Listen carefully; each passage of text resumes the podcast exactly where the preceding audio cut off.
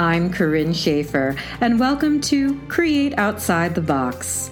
In this episode, I will be sitting down with soprano and co founder of Creative Operations, Sechelle Beck, who recently completed two tours performing on the TUI cruises. She will share a behind the scenes look of Brooke DeRosa's Alice in Wonderland and her role as Alice. If you are interested in watching our interview, please visit our Creative Operations YouTube channel under our playlist Through the Looking Glass Behind the Scenes of Brooke DeRosa's Alice in Wonderland.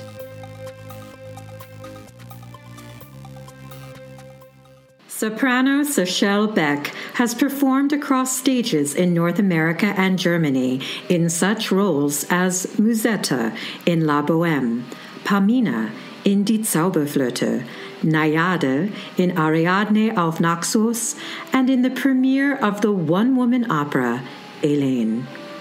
We met performing during the run of The Phantom of the Opera in Hamburg and have gone on to collaborate together on Opera on Tap Hamburg and creative operations.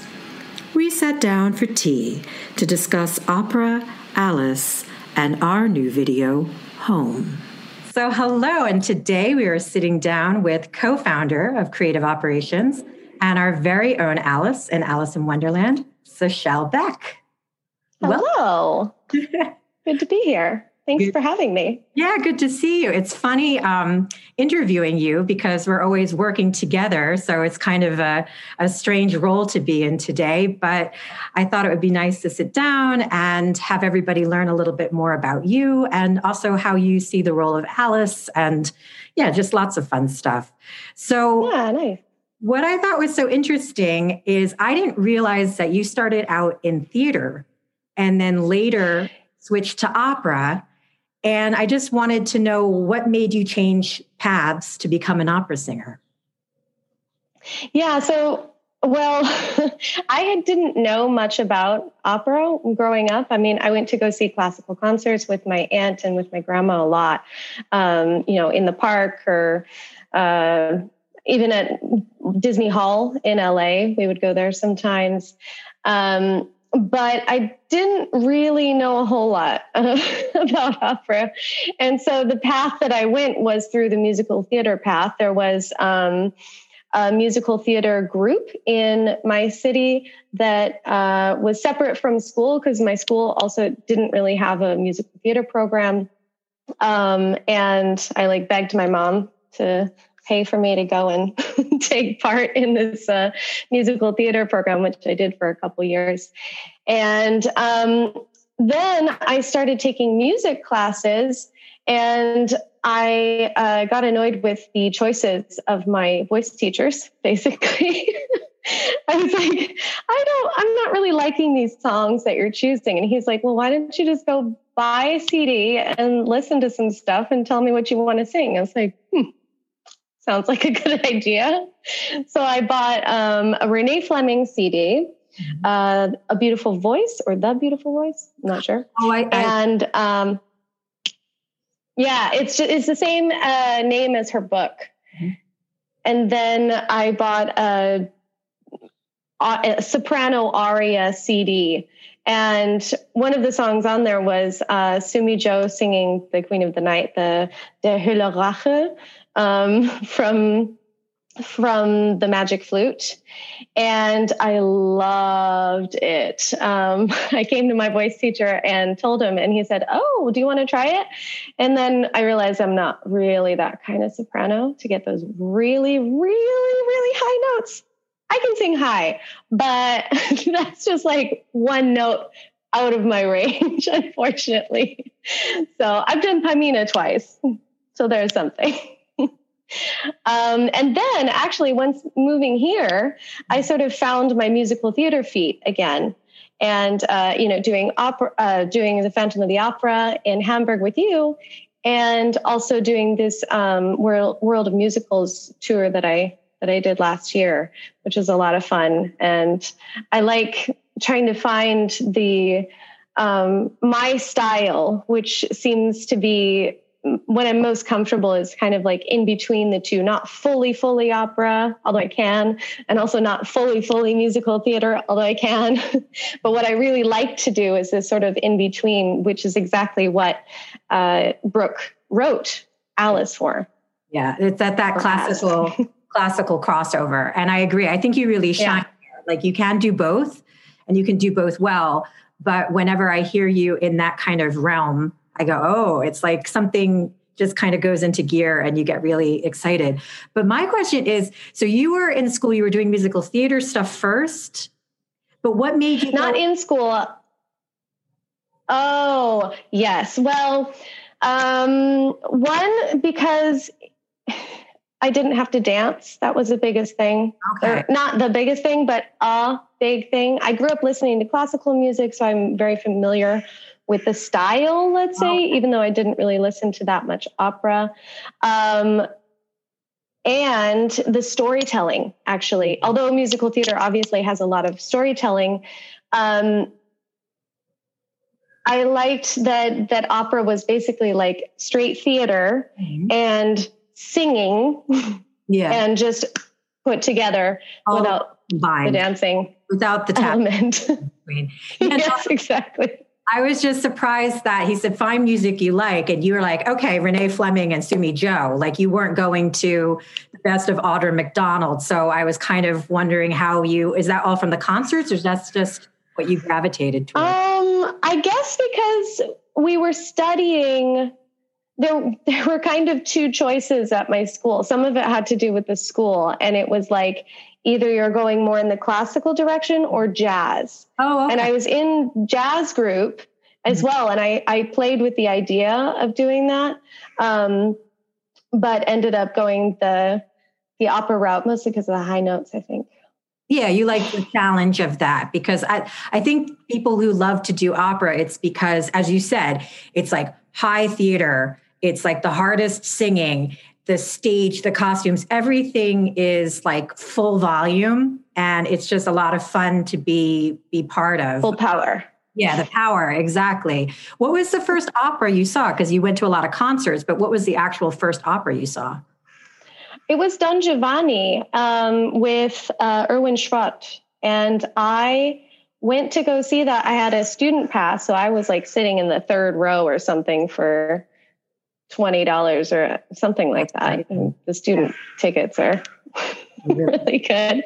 And I went and saw that three times because I was just so amazed by it. I mean, you know, the overture in the beginning of Don Giovanni is just like with the timpani and stuff. And I just didn't, I never thought of Mozart as being that way.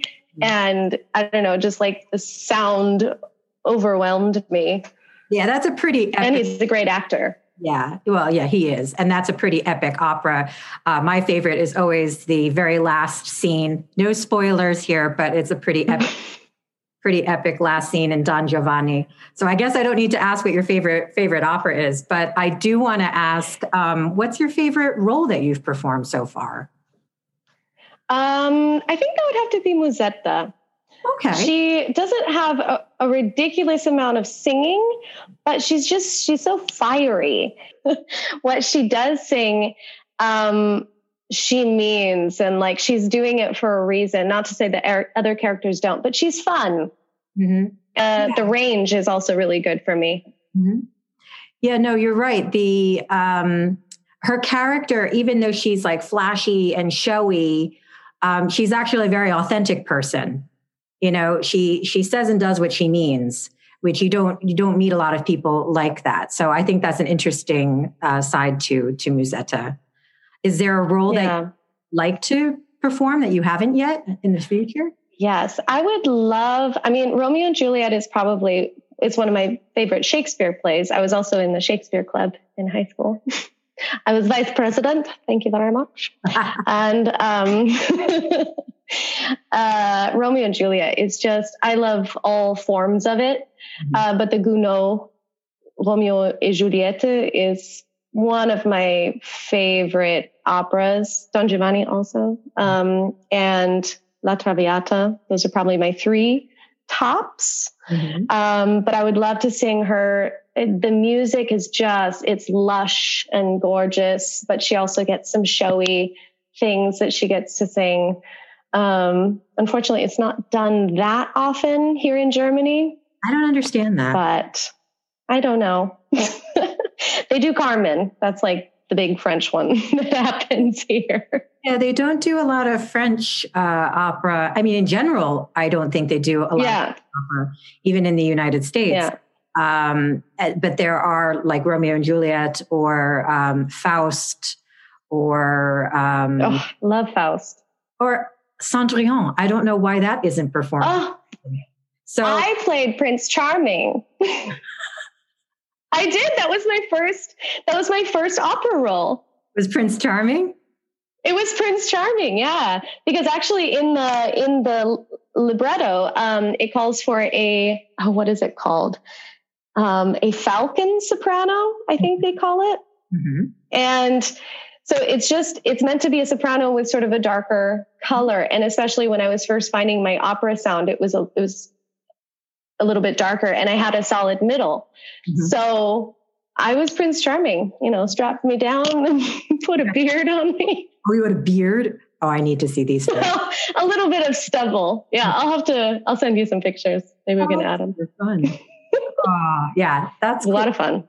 Um, yeah. So like you mentioned that uh, and this was actually, you know, before the pandemic hit, you were on tour with the world of musicals and having a lot of fun. They had their Christmas show and then they had their big Broadway show that you were uh, starting out with. And then unfortunately with COVID, everything closed down, but hopefully, you know, in the near future, things can get up and running again. What do you miss most about being out on the road?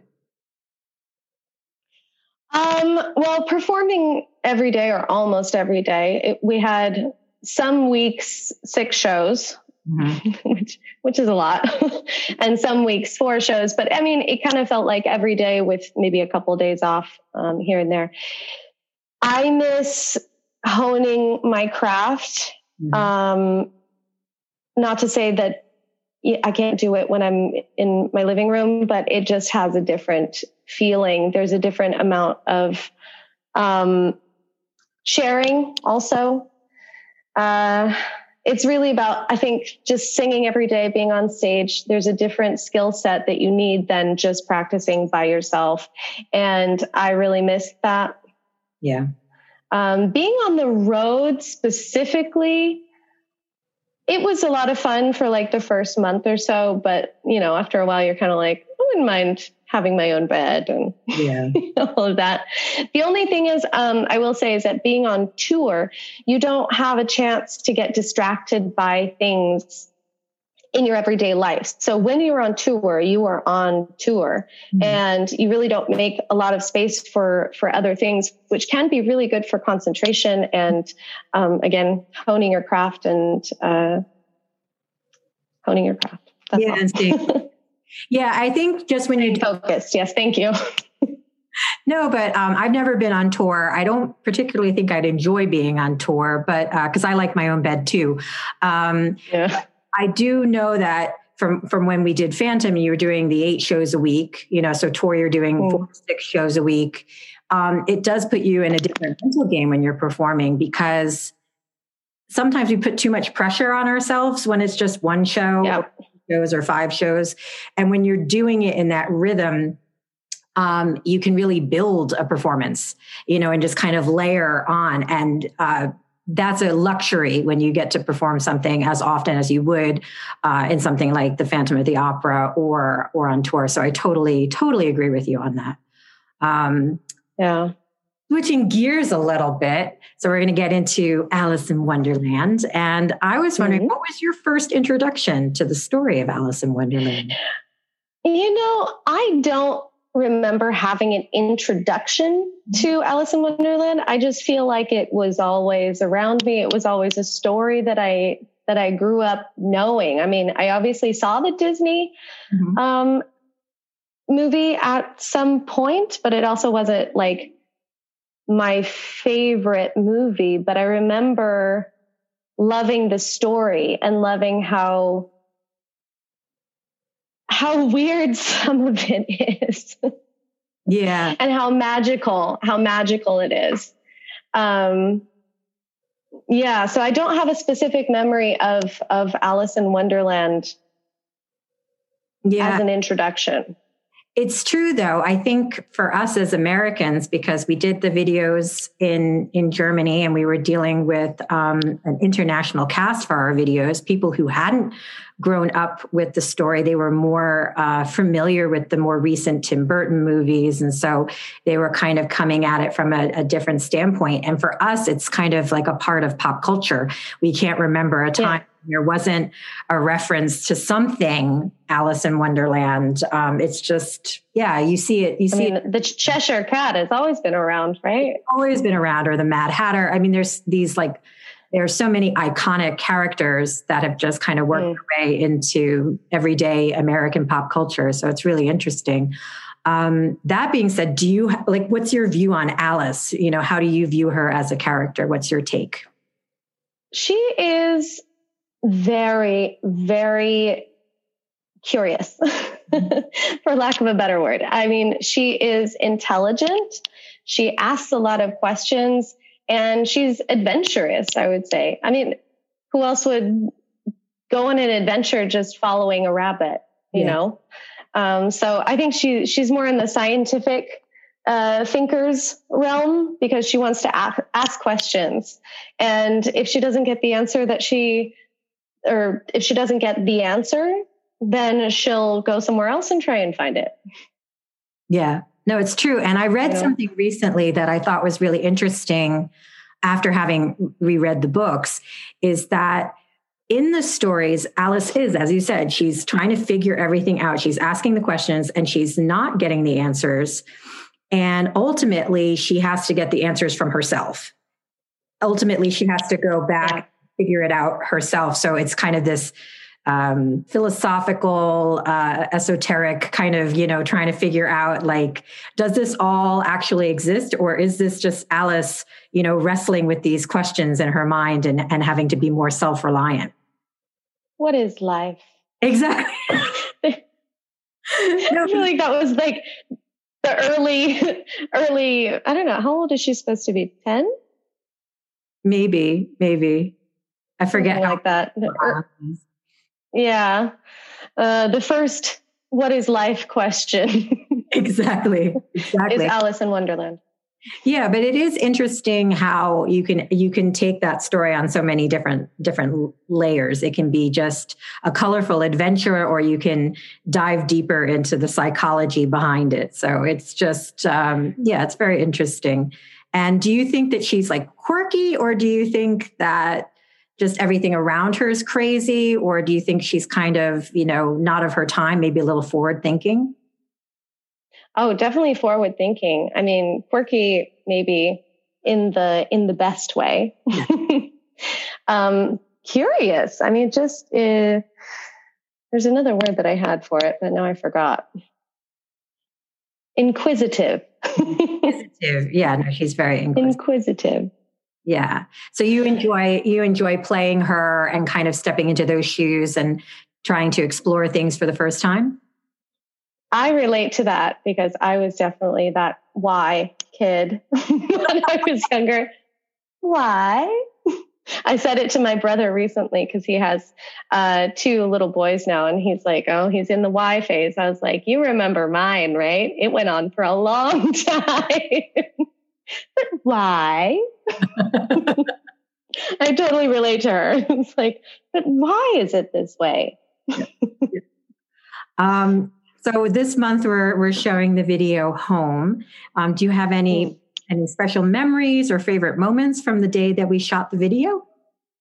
Yeah, definitely. Um, I liked. Uh, be, I mean, being on the bridge yeah. when all those people were trying to they were trying to get by. I mean, it was a really beautiful day. So there were joggers out, there were people walking their dogs, and we had to have Sarah and and Tom on either side, like saying, hey, "Can you just can you wait like a second so we can film this?" you know, the joggers are just like jogging in place. but it was a really beautiful day. It was cold. it was very cold, especially like the first um, first couple hours that we were there. Um, every time we stopped filming, I had to put on a coat because it was just it was chilly. Yeah. Um, but it was beautiful. Yeah. And let's see.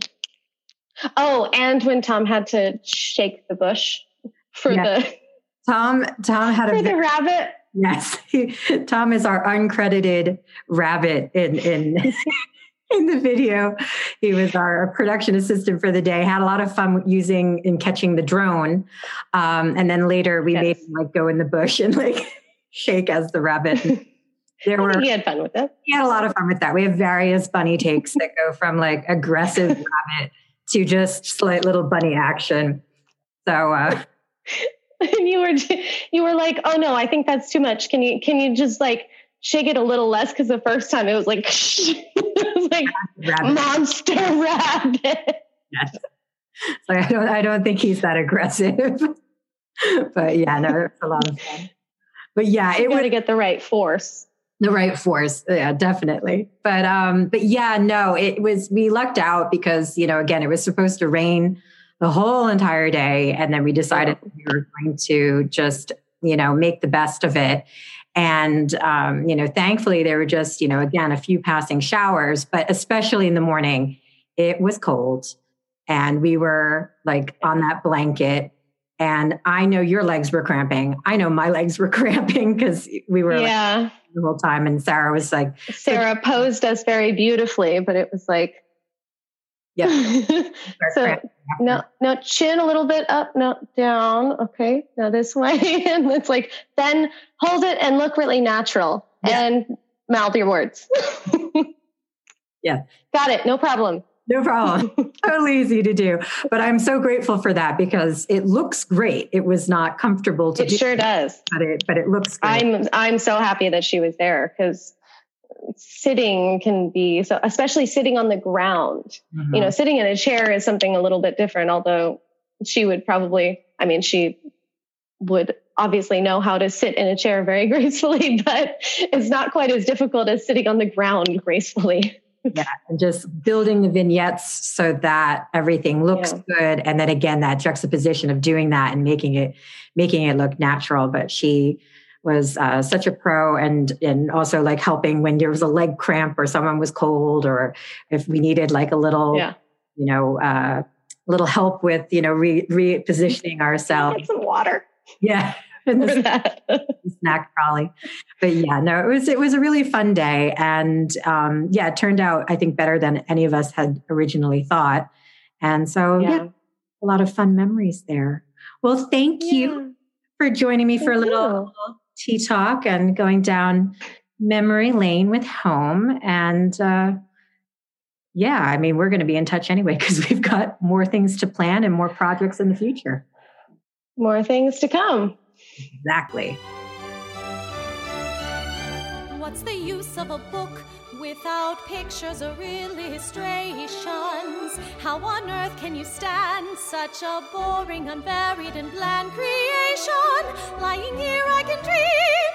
I dream about a world I see, a world filled with amazing things, impossible but true, my wonderland. You've been listening to Sechelle Beck singing the role of Alice in Brooke DeRosa's Alice in Wonderland. To watch Sechelle's performance in the video Home, please visit our Creative Operations YouTube channel under our Alice in Wonderland playlist. And to catch Sechelle live on stage, check out A World of Musicals in Germany from December 8th through February 13th. Thank you for joining us for this episode of Create Outside the Box.